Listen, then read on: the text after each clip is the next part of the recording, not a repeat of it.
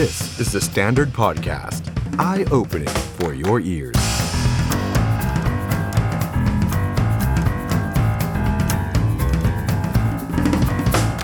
ต้อนรับคุณผู้ชมเข้าสู่รายการ The Standard Now กับผมออฟชัยนนท์หานคีริรัตน์ครับ คุณผู้ชมครับ วันนี้พฤหัสบดีที่ 21 ตุลาคม 2564 นะครับ วันนี้เป็นวันหยุดของใครหลายๆคนนะครับ เพราะเป็นวันหยุดประจำภาคกลางนะครับ หลายท่านบอกว่าเพิ่งจะทราบวันนี้ตอนเช้านะครับว่า เอ๊ะ วันนี้เป็นวันหยุดด้วยเหรอนะฮะ ราะว่าที่ออฟฟิศฉันไม่หยุดนะครับเอกชนก็ไม่หยุดกันหรอกครับส่วนมากที่หยุดก็คือราชการนะครับผมเองยอมรับตามตรงนะฮะผมก็ลืมไปแล้วนะครับว่าอ๋อวันนี้เป็นวันหยุดด้วยเหรอเพราะว่าเราทำงานสื่อทำงานข่าวตรงนี้ก็ไม่มีวันหยุดอยู่แล้วนะครับแต่ว่ากลายเป็นว่าช่วงเช้าที่ผ่านมาก็มีคนพูดคุยเรื่องนี้กันเยอะนะครับว่าวันหยุดภาคกลาง ประเด็นไม่ได้อยู่ที่ว่าวันหยุดแต่ละภาคเป็นยังไง เพราะว่าจริงๆแล้วเนี่ยข่าวออกมาตั้งแต่ต้นปีแล้วนะผมย้อนกลับไปดูเนี่ยรัฐบาลประกาศตั้งแต่สักมกราคมแล้วนะครับ ว่าจะมีวันหยุดประจำภาค มีวันหยุดชดเชย มีวันหยุดนั่นนู่นนู่นนี่อะไรเงี้ย แต่ประเด็นคือว่าวันหยุดภาคกลางเนี่ยดันไม่รวมภาคตะวันออกนะครับ แล้วที่ประกาศออกมามีเหนือ ใต้ อีสานกลาง คนถามแล้วตะวันออก ไม่มีวันหยุดเหรอฮะ วันนี้ก็เลยเป็นข่าวเป็นคราวขึ้นมานะครับ เอาใครที่อยู่ภาคตะวันออกครับ อยู่ชนบุรี อยู่จันทบุรี อยู่ตราด อยู่ที่ไหน ส่งความคิดเห็นมาพูดคุยกันหน่อยนะครับ วันหยุดภาคตะวันออกนายกสั่งการแล้วครับ ให้ไปหามานะฮะ อีกประมาณสักสองสาเดือนที่เหลือเนี่ย ไปดูซิมีวันไหนจะหยุดให้ภาคตะวันออกได้บ้างนะครับแหมแต่ว่าตอนที่คิดกันต้นปีนี่ไม่ได้คิดกันเลยหรือไงฮะอันนี้ผมก็ไม่เข้าใจเหมือนกันว่า ตอนที่ประกาศมาต้นปีเนี่ย ไม่เอะใจหน่ยเหรอฮะว่าภาคตะวันออกไม่มี หรือตอนนั้นคิดว่าภาคตะวันออกจะรวมอยู่กับภาคกลาง ผมก็ไม่แน่ใจเหมือนกันนะครับอะแสดงความเห็นกันมาได้นะครับ ฝากกดไลค์ กดแชร์ไลฟ์นี้ไปที่ Facebook ของทุกท่านด้วยนะครับ วันนี้อยากจะชวนทุกท่านคุยเรื่องของการเปิดประเทศครับ ก่อนที่เราจะเข้าข่าวมาไม่ถึง 1 ชั่วโมงครับ พลเอกประยุทธ์จันทร์โอชานายกรัฐมนตรีโพสต์ Facebook ผมเกริ่นก่อนแล้วกันนะครับ เดี๋ยวจะมาเล่าเต็มๆอีกทีนะฮะ เปิดรับ 46 ประเทศไม่กักตัว 1 พฤศจิกายนนี้คุณผู้ชมคิดเห็นอย่างไรเกี่ยวกับการเปิดประเทศ ในสถานการณ์โควิด บ้านเรา ที่ดูเหมือนว่าก็ทรงๆนะครับ อีก 10 วันเราจะเปิดประเทศ 1 พฤศจิกายนครับ นายกโพสต์ Facebook ล่าสุดนะครับ เราจะเปิดรับ 46 ประเทศไม่กักตัว คุณผู้ชมไม่ได้หูฝาดนะครับ ตอนแรกที่นายกแถลงเนี่ยถ้าจำกันได้ บอกว่า 10 ประเทศ แล้วก็ยกตัวอย่างมา 5 วันนี้โพสต์ Facebook นายกบอกเปิดไปเลย 46 ประเทศ แต่มีเหตุผลอยู่ว่าทำไมถึงเปิด 46 ประเทศ เดี๋ยวมาคุยกัน คุณผู้ชมเห็นด้วย ไม่เห็นด้วย มั่นใจไม่มั่นใจมากน้อยขนาดไหน เพราะผมเชื่อว่าเรื่องของการเปิดประเทศเนี่ยไปถามใครก็คงมีความคิดเห็นที่ต่างกัน ไปถามผู้ประกอบผู้ประกอบการท่องเที่ยว หลายท่านก็คงจะบอกว่าเปิดเถอะไม่ไหวแล้ว ไปถามผู้ประกอบการที่เกี่ยวข้องกับสาธารณสุข คุณหมอคุณพยาบาลก็คงบอกว่าโอ้อย่าเปิดเลยนะแค่นี้ก็งานหนักจะแย่แล้ว และคุณผู้ชมเลยครับที่เป็นประชาชนคนไทยทั่วๆไป คุณคิดเห็นอย่างไร แสดงความเห็นกันมาได้ทักทายกันนะครับ ผ่านทาง Facebook ของ The Standard YouTube The Standard และผู้ฟังทาง The Standard Podcast ด้วยฝากกดไลค์กดแชร์ด้วยนะครับ สวัสดีครับ คุณคณาริศคุณพัทรวดีนะครับ คุณแมว คุณสุนันพงศ์คุณมิสเตอร์เอกสิทธิ์ คุณนันทิกา คุณสุภา คุณจุลาลักษณ์ คุณประวิทย์โอ้ยบิ๊กป้อมมาดูผมด้วยเหรอฮะ อ๋อไม่ใช่คนละประวิทย์นะฮะ คุณอุ้มนะครับคุณอธิพัฒน์บอกว่ายังไม่ได้ฉีดสักเข็มเลยครับไฟเซอร์ออกเป็นนักเรียนนะครับรออยู่คุณจิตรา สวัสดีครับ คุณบรรณทัศน์คุณกัลยา คุณธราเทพ คุณแทนธนาธรคุณช่อทิพย์คุณ JK คุณโชคดี คุณโอป้าสรางเฮ คุณไทยแลนด์นะครับคุณอภิรัตน์นะครับคุณดุดดาว คุณพักครามบอกว่าอยู่โคราชนะครับอะแสดงความเห็นมาพูดคุยกันได้ ยังไงฝากกดไลค์กดแชร์กันด้วยนะครับ เอาละครับ คุณผู้ชมครับ ก่อนที่เราจะไปดูประกาศอย่างเป็นทางการจากนายกที่โพสต์ใน Facebook ต้อนรับ 46 ประเทศแบบไม่กักตัวในวันที่ 1 พฤศจิกายนนี้ครับ มาดูสถานการณ์โควิดประจำวันนี้กันหน่อยนะครับ ผู้ติดเชื้อต่ำหมื่น เสียชีวิตต่ำร้อย ตัวเลขกำลังรักษา ใกล้จะต่ำแสน ถ้าดูภาพรวมทั้งประเทศถือว่าแนวโน้มทรงๆ แล้วก็ดูดีขึ้นตามลำดับนะครับ ผู้ป่วยรายใหม่วันนี้ 9,727 นะครับ แต่ว่าพอไปดู ATK ก็ 2,001 รวมๆแล้วก็ยังอยู่ที่หมื่นกว่านะคุณผู้ชม ยังอยู่ที่หมื่นกว่าถ้ารวมกับ ATK นะครับ เสียชีวิตวันนี้ 73 รายนะครับ หายป่วยกลับบ้านครับ 1075 นะครับ ผู้ป่วยที่รักษาอยู่ตอนนี้เหลือแสนนิดๆนะครับ ใกล้ต่ำแสนละ อาการหนักมี 2,006 ใช้เครื่องช่วยหายใจ 600 ไปดูการฉีดวัคซีนกันหน่อยครับ การฉีดวัคซีนเมื่อวานนี้ทำได้ดีทีเดียวนะครับ เราฉีดไปถึง 915,956 โดสครับ เข็มที่ 1 4แสนกว่า เข็มที่ 2 4แสนกว่า แล้วก็เข็มที่ 3 41,000นะครับทำให้ตอนนี้เนี่ยถ้าดูช่องขวาสุดนะครับ เราฉีดเข็มที่ 1 ไปแล้ว 54.2%ข็มที่ 2 38%ครับ ถ้าจะให้ดีเราต้องดูที่ช่องตรงกลาง คือเข็มที่ 2 ในช่องขวาสุด การที่ประเทศประเทศหนึ่งจะเปิดประเทศได้เนี่ย ต้องฉีดเข็มที่ 2 แล้วอย่างน้อยสัก 70%แล้วกันนะฮะบางคนเนี่ยคุณหมอบางท่านก็บอกว่าเราอาจจะต้องดูดูไปถึง 80-90%ด้วยซ้ำไปนะครับของประชากรทั้งประเทศที่ได้ฉีด 2 เข็มแล้ว ของเรา 2 เข็มเนี่ยมีเพียงแค่ 38%เท่านั้นเองนะครับไม่ถึง 40%แต่อีก 10 วันเราจะเปิดประเทศแล้วนะครับนอกจากนี้คุณผู้ชมครับในเรื่องของการเปิดประเทศเนี่ยปัจจัยที่เขาจะพิจารณาหลักๆ มี 3 ปัจจัยครับคือมาตรการสาธารณสุข ภาคเศรษฐกิจการท่องเที่ยว ความสอดคล้องมาตรการของประเทศต้นทางแล้วก็ประเทศไทยนะครับนี่คือ 3 มาตรการหลักๆ ที่เขาจะมาพิจารณานะครับสหลักการนะครับคือทั้งนี้ทั้งนั้นเนี่ยก็ต้องไปดูด้วยนะครับว่าประเทศต้นทางเขาว่าอย่างไร เขายอมให้มาไทยไหมนะครับมาตรการสาธารณสุขเป็นอย่างไร ภาคเศรษฐกิจก็ต้องพิจารณาควบคู่กันไปนะครับมาตรการทั้งหมดที่อยู่ที่หน้าจอเนี่ยนะครับแนวทางสำหรับการที่คนจะเดินทางมาที่ประเทศไทยแน่นอนนะครับว่าต้องฉีดวัคซีนครบ 2 เข็ม มีผลตรวจจากประเทศต้นทาง 72 ชั่วโมงไม่พบเชื้อ มีประกันสุขภาพ 50,000 เหรียญสหรัฐ มาถึงไทยต้องตรวจ RT-PCR ซ้ำ ถ้าไม่พบเชื้อก็เดินทางเที่ยวในไทยได้นะครับ มีใบจองที่พัก พอมาถึงก็ต้องดาวน์โหลดแอปพลิเคชันตามที่กำหนดนู่นนี่นั่นก็ว่ากันไปนะครับ ทีนี้จังหวัดที่จะเปิดนะครับในเบื้องต้นในวันที่ 1 พฤศจิกายนเนี่ยคุณผู้ชมดูนะฮะ17 จังหวัดตามหน้าจอครับ มีภูเก็ตสุราษฎร์กรุงเทพสมุทรปราการกระบี่พังงานะครับหกจังหวัดเนี้ยก็คือเปิดทั้งจังหวัดนะครับ สมุทรปราการนี่เปิดเฉพาะสนามบินสุวรรณภูมินะถ้าผมเข้าใจไม่ผิดนะครับ ส่วนที่เหลือเนี่ยนะฮะก็คือเปิดบางพื้นที่นะครับ ประจวบคีรีขันธ์เปิดเฉพาะหัวหินนะครับเพชรบุรี เปิดเฉพาะชะอำชนบุรี เปิดเฉพาะพัทยา บางลำมุง จอมเทียนเกาะสีชังสีราชาอะไรแบบเนี้ยนะครับระนองเปิดเฉพาะเกาะพยาม เชียงใหม่ นี่เชียงใหม่เดี๋ยววันนี้มาคุยกันหน่อยใครอยู่เชียงใหม่บ้างครับคลัสเตอร์ใหม่ๆน่ากังวลแค่ไหน เพราะว่าเชียงใหม่ก็จะเปิดเหมือนกันนะครับอำเภอเมืองอำเภอแม่ริมอำเภอแม่แตงอำเภอดอยเต่านะครับจังหวัดเลยเปิดที่เชียงคานครับบุรีรัมย์เปิดที่อำเภอเมืองหนองคายครับเปิดที่อำเภอเมืองอำเภอศรีเชียงใหม่อำเภอท่าบ่อนะครับแล้วก็อำเภอสังคม อุดรก็เปิดหลายอำเภอเลยครับระยองเปิดที่เสม็ดแล้วก็ตราดเปิดที่เกาะช้างครับนี่คือแผนการเปิดประเทศนะครับที่ เรานำมาคุยกันนะครับคุณผู้ชมคิดเห็นอย่างไรก็แสดงความเห็นกันมาได้นะครับ ก่อนที่จะไปคุยกันต่อเรื่องที่นายกได้โพสต์นะครับ ไปดูกันที่เรื่องของไฟเซอร์กันหน่อยคุณผู้ชมครับไฟเซอร์เนี่ยล่าสุดมีการเคาะออกมาแล้วนะครับก่อนหน้านี้ก็มีประเด็นที่ทำให้เราต้องมาคุยกันว่า ฉีดไฟเซอร์กับเด็ก โดยเฉพาะเด็กนักเรียนในอายุ 12ถึง18 ปีเนี่ยล่าสุดครับเคาะมาแล้วนะครับว่าเด็กผู้ชายครับก่อนหน้านี้เขาบอกว่าอะไฟเซอร์1เข็มก่อนแล้วกัน เด็กผู้หญิงไม่มีปัญหาครับ เด็กผู้ชายเอาไป 1 เข็มก่อนล้วกัน เพราะว่ามีรายงานว่าโรคกล้ามเนื้อหัวใจอักเสบ หรือว่าเยื่อหุ้มหัวใจอักเสบเนี่ยเจอมากในต่างประเทศที่ผู้ชายอายุน้อยอ่าทีนี้วันนี้สอทอก็ได้ไปประชุมแล้วก็ประเมินกันมาเรียบร้อยแล้วนะครับว่าโอเค มีมติฉีดไฟเซอร์เข็ม 2 ในเด็กชายอายุ 12 ถึง 16 ได้ โดยที่เป็นไปตามความสมัครใจ และความประสงค์ของทั้งตัวผู้ปกครองและเด็กนักเรียน ทั่วโลกฉีดให้เด็กไปแล้วร้อยล้านโดส ข้อกังวลเรื่องกล้ามเนื้อหัวใจอักเสบ มันเกิดขึ้นได้ไหมได้แต่มันน้อยมาก และรักษาได้เร็วครับ กล้ามเนื้อหัวใจอักเสบเกิดขึ้นได้จริง ส่วนมากเกิดขึ้นในเข็มที่ 2 ในเด็กผู้ชายอายุ 12ถึง16 แต่มันเกิดขึ้นน้อยมากครับ ก็คือไม่กี่คนในระดับ 1 ล้านคนเท่านั้นเองนะครับแล้วก็ฟื้นตัวเร็วครับ 90%สามารถฟื้นตัวได้อย่างรวดเร็วแล้วก็หายได้เอง แต่ผมก็สงสัยอยู่อย่างหนึ่งนะฮะว่า เอ๊ะทำไมถึง ไม่ฉีดให้กับเด็กผู้ชายจนถึงอายุ 18 ไปเลย อันนี้ผมผมไม่แน่ใจเหมือนกันนะครับ เพราะว่าจะเว้นอายุ 17 18 ไว้ทำไม อันนี้ผมผมไม่ค่อยเข้าใจเหมือนกันนะฮะถ้าใครมีข้อมูลตรงนี้ก็ก็คอมเมนต์บอกผมหน่อยแล้วกันนะครับ เพราะว่าเอ่อก่อนหน้านี้ที่ฉีดให้นักเรียนก็คืออายุถึง 17 18 ใช่ไหมฮะที่ถึงถึงม .6 นี่แปลว่าเด็กผู้ชายที่อยู่ม .5 ม .6 ก็คือฉีดไม่ได้แล้วไฟเซอร์เข็มที่ 2 อันนี้ผมผมไม่ค่อยชัวร์เท่าไหร่นะครับ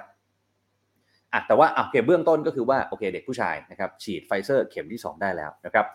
ส่วนเรื่องของซิโนฟาร์มแล้วก็ซีโนแวคกันหน่อยคุณผู้ชมครับ ใครที่ฉีดซิโนฟาร์มไปแล้ว ยกมือขึ้นครับ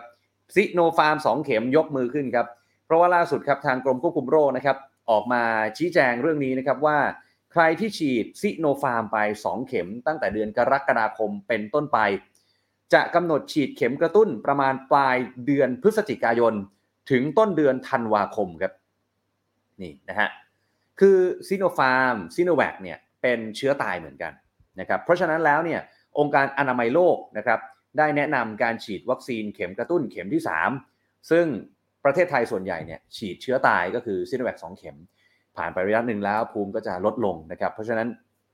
การฉีดด้วยเข็มกระตุ้นก็จะเกิดประโยชน์นะครับด้วยการที่เราฉีดวัคซีนที่ต่างชนิด เช่น แอสตราเซ เนกา หรือว่าไฟเซอร์นั่นเองนะครับคุณผู้ชมครับ ทีนี้เรื่องของซีโนฟาร์มเนี่ยก็เดี๋ยวรอดูนะครับว่าประมาณสักพฤศจิกายนหรือว่าธันวาคมคงมีประกาศออกมาอย่างเป็นทางการอีกครั้งหนึ่งนะครับ นอกจากนี้ครับทางคุณหมอโอภาสนะครับอธิบดีกรมควบคุมโรคเนี่ยยังได้พูดด้วยนะครับว่าพฤศจิกายนนี้ เดี๋ยวจะมีวัคซีนเข้ามาเนี่ย 25 ล้านโดสครับ แบ่งเป็น a s t r a z เซ e c a 15 ล้านครับไฟเซอร์ 10 ล้านนะครับ ซึ่งตรงนี้เนี่ยก็มีประโยคที่ทางคุณหมอนะครับได้พูดแล้วก็ หลายคนก็ตีความไปต่างๆ นานานะครับ คุณหมอบอกว่า วัคซีนซีโนแวคพูดถึงซีโนแวคนะครับ จากข้อมูลของเราพบว่าเป็นวัคซีนที่เป็นตัวปูพื้นในการฉีดค่อนข้างดีนะครับ ขณะนี้เนี่ยเหลือค่อนข้างน้อยแล้วนะครับ คาดว่าภายในเดือนนี้จะฉีดหมด เพราะฉะนั้นคนที่อยากจะฉีดวัคซีนซีโนแวคเพื่อปูพื้นอาจจะต้องรีบหน่อย เพราะว่าในเดือนถัดไป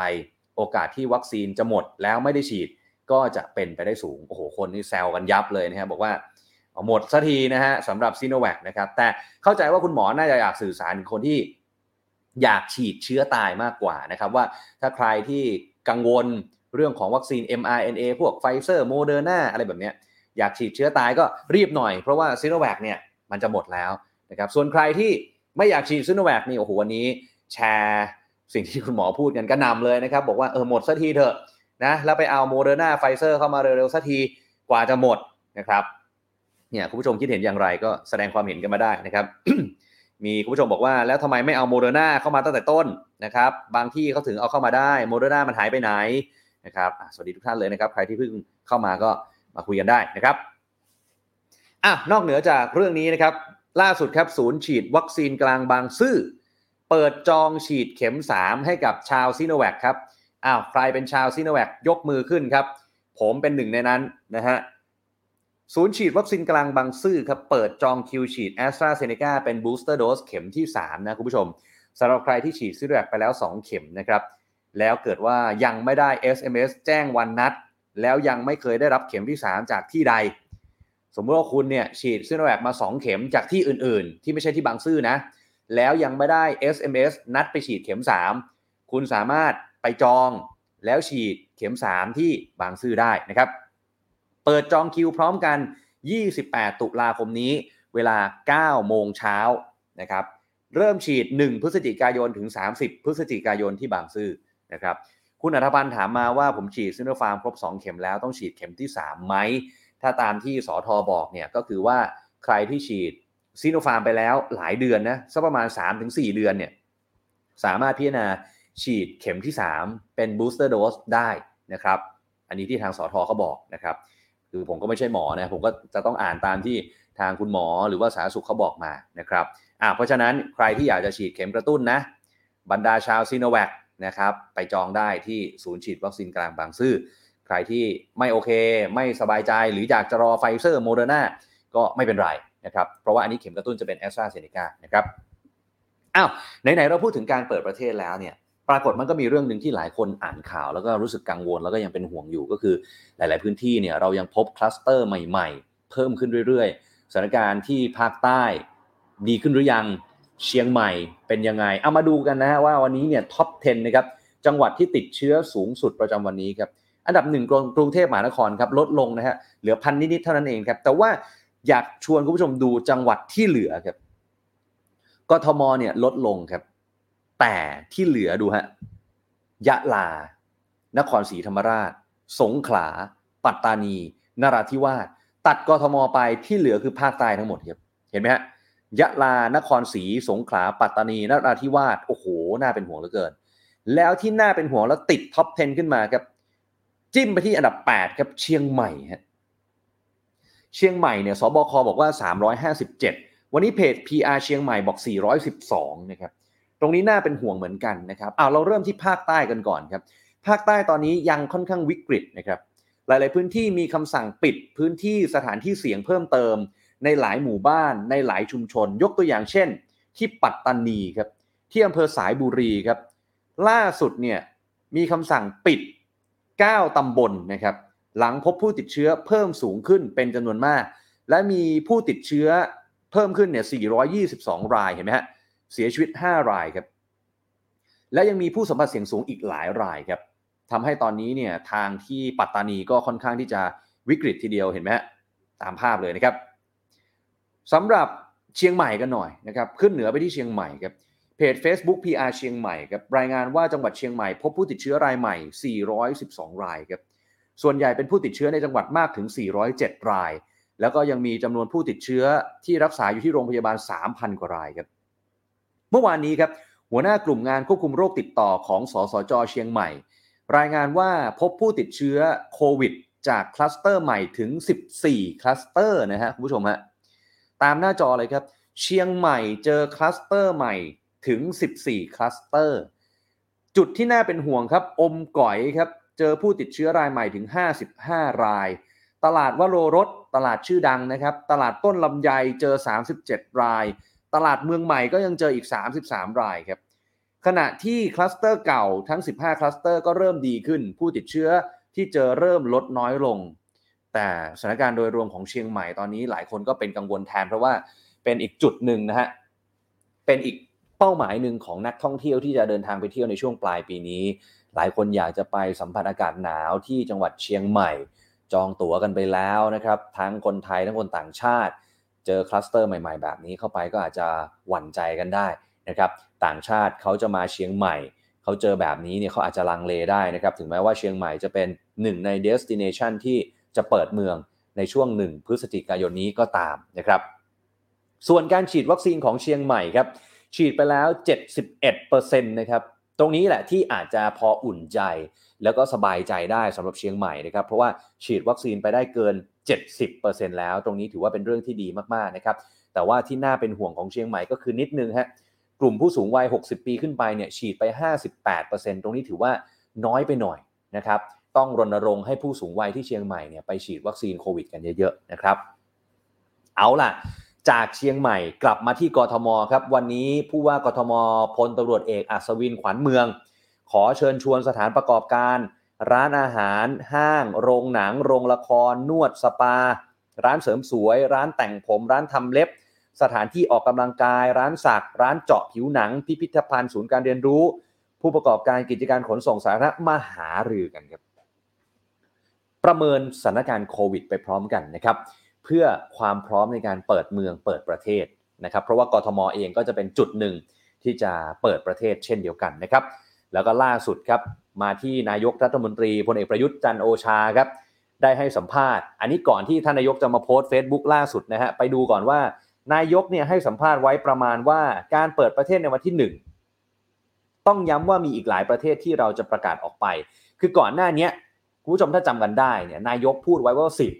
แล้วก็ยกตัวอย่างมา 5 ประเทศ คนก็ถามหากันใหญ่คือหนึ่งพฤศจิกายนเนี่ยคุณผู้ชมยอมรับตามตรงนะฮะมันใกล้มากๆแล้วอะ แล้ววันนี้วันนี้ย21 ตุลาคมแล้วยังไม่ประกาศรายชื่อประเทศสักทีเนี่ยแล้วมันจะไปทันได้ยังไงฮะมันจะไปพร้อมได้ยังไงเอาว่ากันตามตรงใช่ไหมครับ รายชื่อประเทศยังไม่มาเลย สมมติผมเป็นนักท่องเที่ยวชาวฝรั่งเศส ผมจะมาเที่ยวเมืองไทยผมเห็นแล้วอุ้ยนายกเมืองไทย Prime Minister เมืองไทยประกาศเอาไว้ว่าจะเปิดประเทศ เอ๊ะ ไม่เห็นมีรายชื่อเลยอะ แล้วเรามาจากฝรั่งเศส เราจะเข้าโดยที่ไม่ต้องกักตัวได้ไหม เราจะซื้อตั๋วล่วงหน้า เราจะจองที่พักที่เมืองไทยไทยแลนด์ได้หรือเปล่า วางแผนอะไรไม่ได้เลยครับ เพราะว่าจนถึงวันนี้ประเทศไทยยังไม่บอกเลยว่ามีประเทศอะไรบ้างที่จะเข้าเข้ามาได้โดยที่ไม่ต้องกักตัวนะฮะ ทีนี้นายกบอกว่าการที่เราบอกไปว่ามีประเทศอะไรเข้ามาได้บ้างเนี่ยไม่ได้หมายความว่าทุกประเทศจะมาหมดนะ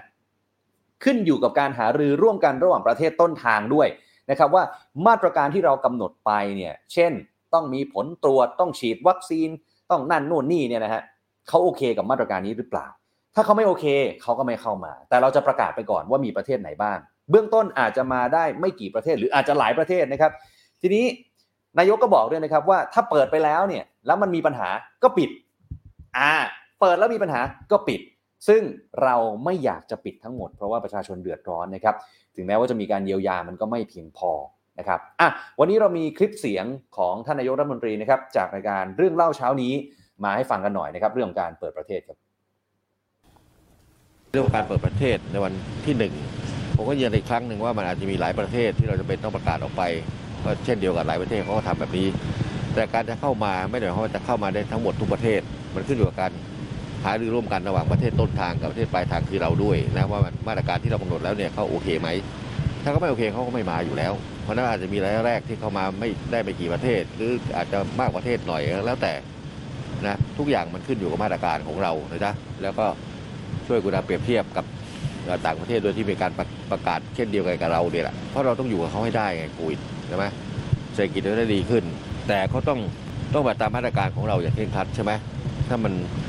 เปิดแล้วมันมันมีปัญหาก็ต้องปิดใช่ไหมเราก็อยากปิดทั้งหมดหรอก รู้ว่าทุกคนเดือดร้อน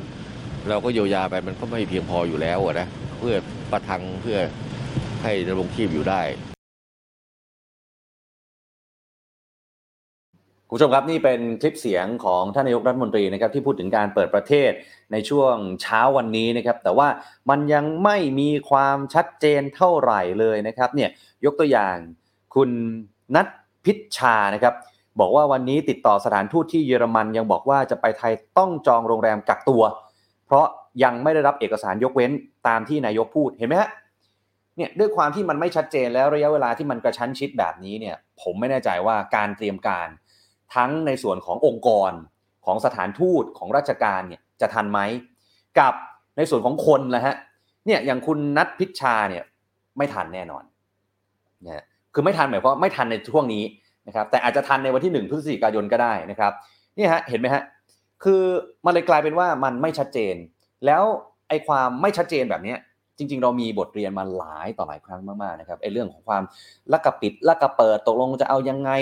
ประกาศวันนี้เปิดพรุ่งนี้ ประกาศวันนี้ดำเนินการมารืนนี้ที่มันฉุกละหุดเนี่ย มันเป็นแบบนี้มาหลายต่อหลายครั้งแล้วดูเหมือนว่าทุกอย่างมันจะไม่เด็ดขาดนะตกลงจะเอายังไงกันแน่ ทั้งทั้งที่นายกเองก็เป็นทหารนะครับความเด็ดขาดตรงนี้มันหายไปไหนหมด เข้าใจว่าต้องพิจารณาทุกภาคส่วน ทุกเงื่อนไขทุกปัจจัยให้รอบด้านนะครับ แต่ว่าในเมื่อคุณมั่นใจแล้วคุณประกาศไปแล้วว่าคุณจะเปิด คุณก็ต้องมั่นใจไปให้สุดนะครับว่าจะเอายังไง แล้วก็รีบสร้างความชัดเจนตรงนี้ออกมานะครับอยากจะให้เศรษฐกิจมันดำเนินไปได้ อยากจะรับนักท่องเที่ยวเข้ามาก็ต้องรีบบอก และล่าสุดเนี่ยคุณผู้ชมฮะ มีข่าวว่ารายละเอียดเสร็จแล้วนะฮะเสร็จแล้วนะครับ เดี๋ยวพรุ่งนี้นะครับพลเอกประยุทธ์จันโอชาเนี่ยในฐานะผอสบคจะลงนาม แล้วก็จะประกาศ น่าจะภายในวันพรุ่งนี้นะครับนี่เราต้องใช้คำนี้ไปก่อนนะครับ น่าจะภายในวันพรุ่งนี้นะครับแล้วก็จะมีผลบังคับใช้ต่อไปนะครับเพื่อให้ผู้ประกอบการผู้เกี่ยวข้องนักท่องเที่ยวได้เตรียมความพร้อม เตรียมความพร้อมกัน 8-9 วันแล้วกันนะครับก็นี้ก็เผื่อละเผื่อละนะครับ คุณนัทวุฒิใสเกลือก็มาแสดงความเห็นเรื่องนี้เหมือนกันผ่านทวิตเตอร์นะครับว่าเออเรื่องของการเปิดประเทศนี่นะพูดถึงตู้เย็นหรือประเทศนะครับ ก็มีคนรีทวีตกันไป เยอะแยะมากมาย 20,000กว่าครั้งเลยทีเดียวนะครับ คืออย่างที่เราบอกเลยครับ ทุกอย่างมันต้องให้มั่นใจแล้วก็ชัดเจนนะครับ หลาย ๆ ท่านที่มาแสดงความเห็นใน Facebook แล้วก็ YouTube ในไลฟ์ของเราตอนนี้ก็มีทั้งมั่นใจแล้วก็ไม่มั่นใจนะครับ แต่ส่วนมากก็ค่อนข้างที่จะเป็นห่วงทีเดียวเชียวนะครับเนี่ยคุณแมวบอกว่า เปิดประเทศรอบนี้สักเดี๋ยวเดียวก็ปิดยาวนะครับแต่ว่าถ้าเอาจริง ๆ แล้วเนี่ยถ้าเราไปถามผู้ประกอบการท่องเที่ยวเนี่ยอาจจะอยากเปิดมากๆแล้วก็ได้นะครับ เพราะว่าหลายคนก็บอกว่ามันไม่ไหวแล้วนะครับมันปิดมาขนาดนี้อ้าวทีนี้ล่าสุดครับตรงนี้เป็นไฮไลท์เลยไม่อยากจะให้พลาดเลยครับคุณผู้ชมครับ ช่วงเวลาประมาณหนึ่งทุ่มตรงที่ผ่านมาครับเพจ Facebook ของพลเอกประยุทธ์จันทร์โอชานายกรัฐมนตรีครับได้โพสต์ Facebook ค่อนข้างยาว แต่ใจความสำคัญเดี๋ยวผมสรุปให้ ผื่อว่าคุณผู้ชมยังไม่เห็นหรือว่าใครอาจจะขี้เกียจอ่านนะครับท่านนายกบอกแบบนี้ครับ หลังจากที่ได้ประกาศแผนยกเลิกการกักตัวสำหรับคนที่จะเดินทางเข้าประเทศไทย ก็ต้องเป็นคนที่ฉีดวัคซีนครบโดสแล้ว เดินทางโดยอากาศ เป็นประเทศความเสี่ยงต่ำทีนี้เหตุผลเนี่ยที่ทำไมเราถึงเพิ่มจำนวนประเทศ น่าจะมาจากจุดนี้คุณผู้ชมครับ น่าจะมาจากย่อหน้าที่หนึ่งเลย เพราะนายกบอกว่าหลังเราประกาศออกไป ปรากฏว่าประเทศอื่น ๆ ก็กำลังทำเช่นเดียวกับเรา เช่น อินโดนีเซีย ในส่วนของบาหลี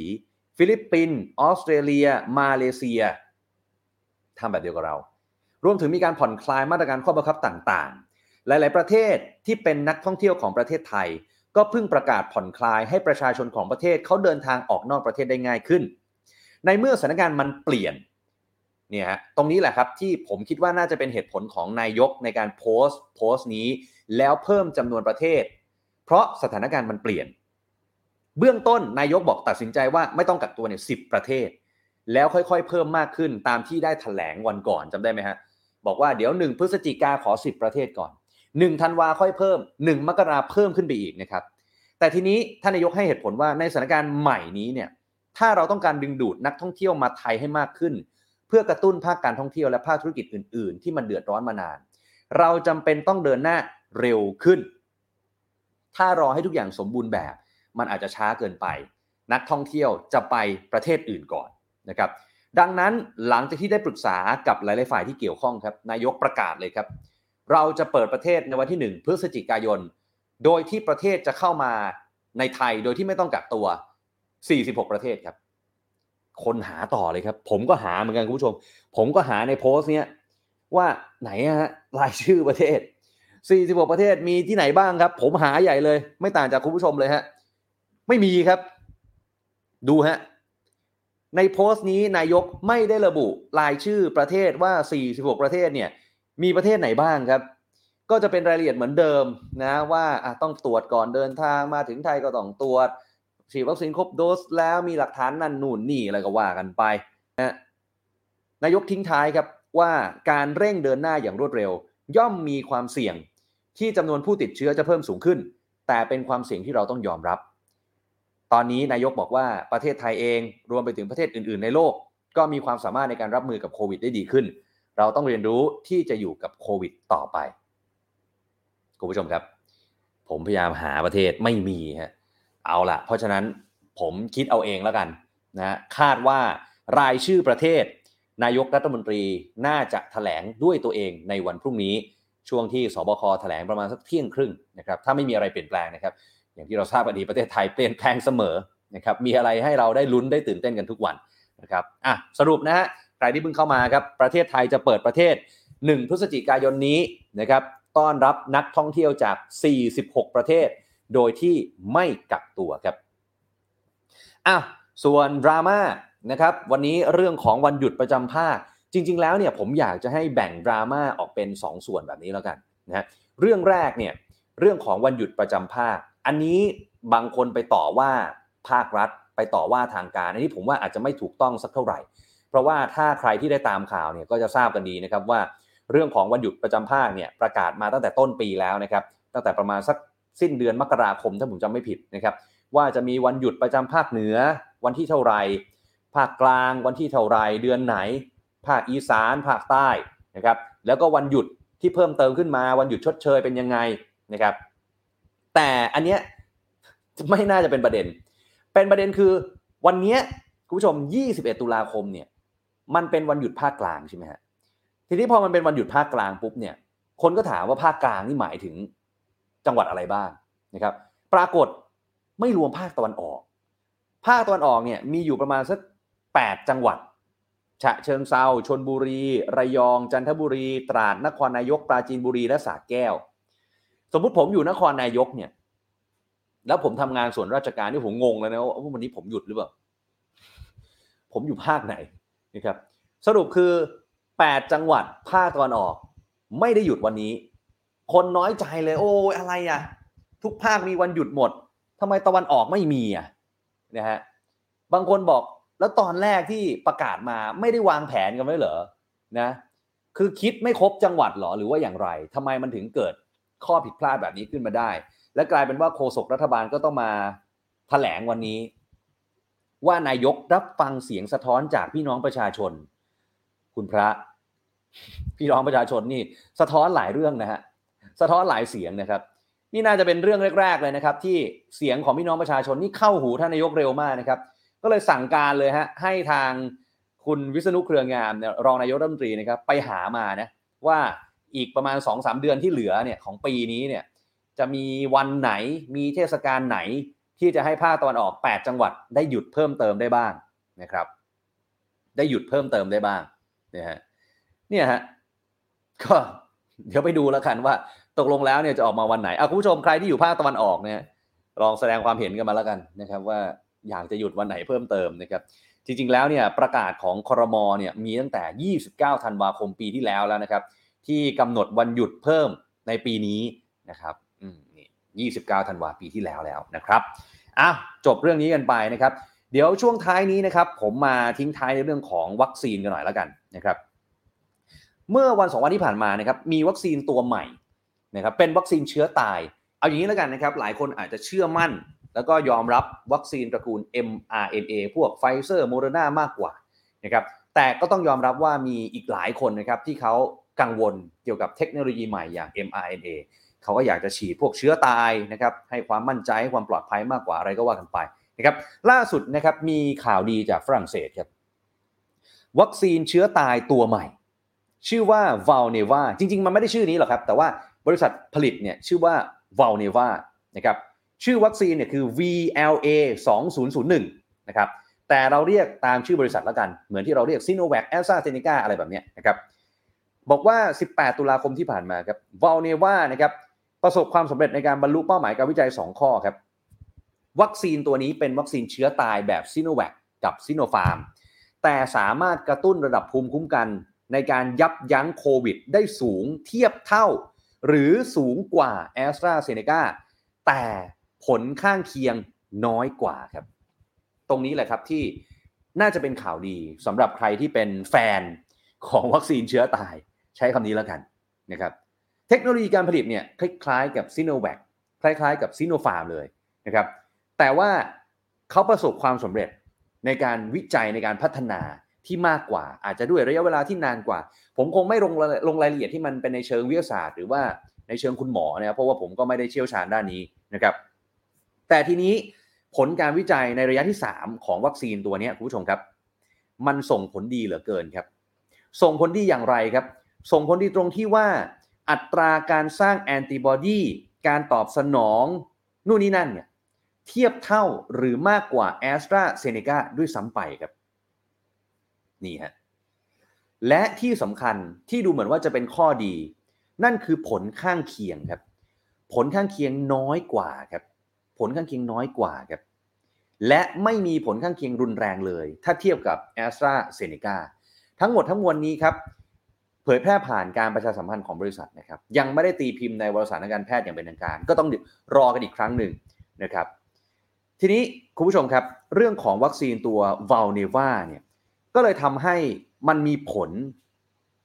กับโครงการอื่น ๆ หรือประเทศต่างๆ ที่ได้สั่งจองวัคซีน ยกตัวอย่างเช่น ผลการวิจัยนี้ครับเป็นข่าวดีสำหรับโครงการ COVAX แล้วก็ประเทศที่อาจจะยังรอวัคซีนอยู่นะครับหรือประเทศที่มีปัญหาในด้านการเข้าถึงวัคซีน เช่น ไม่มีตู้แช่แข็งในการขนส่ง เช่นพวก mRNA ที่มันต้องใช้อุณหภูมิที่เย็นจัดติดลบอะไรแบบนี้เพราะว่าวัคซีนเชื้อตายเนี่ยสามารถเก็บในตู้เย็นปกติได้ ก็จะเป็นประโยชน์กับสิ่งเหล่านี้หรือว่าประเทศเหล่านี้นะครับอะไปกันต่อครับ ไปที่ FDA สหรัฐกันบ้างครับอยสหรัฐครับ ได้ออกมารับรองการใช้วัคซีนโมเดอร์นาและจอร์นสันแอนจอร์นสันเป็นเข็มกระตุ้นครับ นี่ฮะของเราเนี่ยก็ได้รับการยอมรับแล้วก็รับรองไปแล้วนะครับ อย่างไฟเซอร์ก็ดีโมเดอร์นาเองเดี๋ยวเข้ามาก็แน่นอนนะครับ ผมผมเองก็ชอบไปเหมือนกันนะครับ อะไปดูฝั่งอเมริกากันก่อนครับ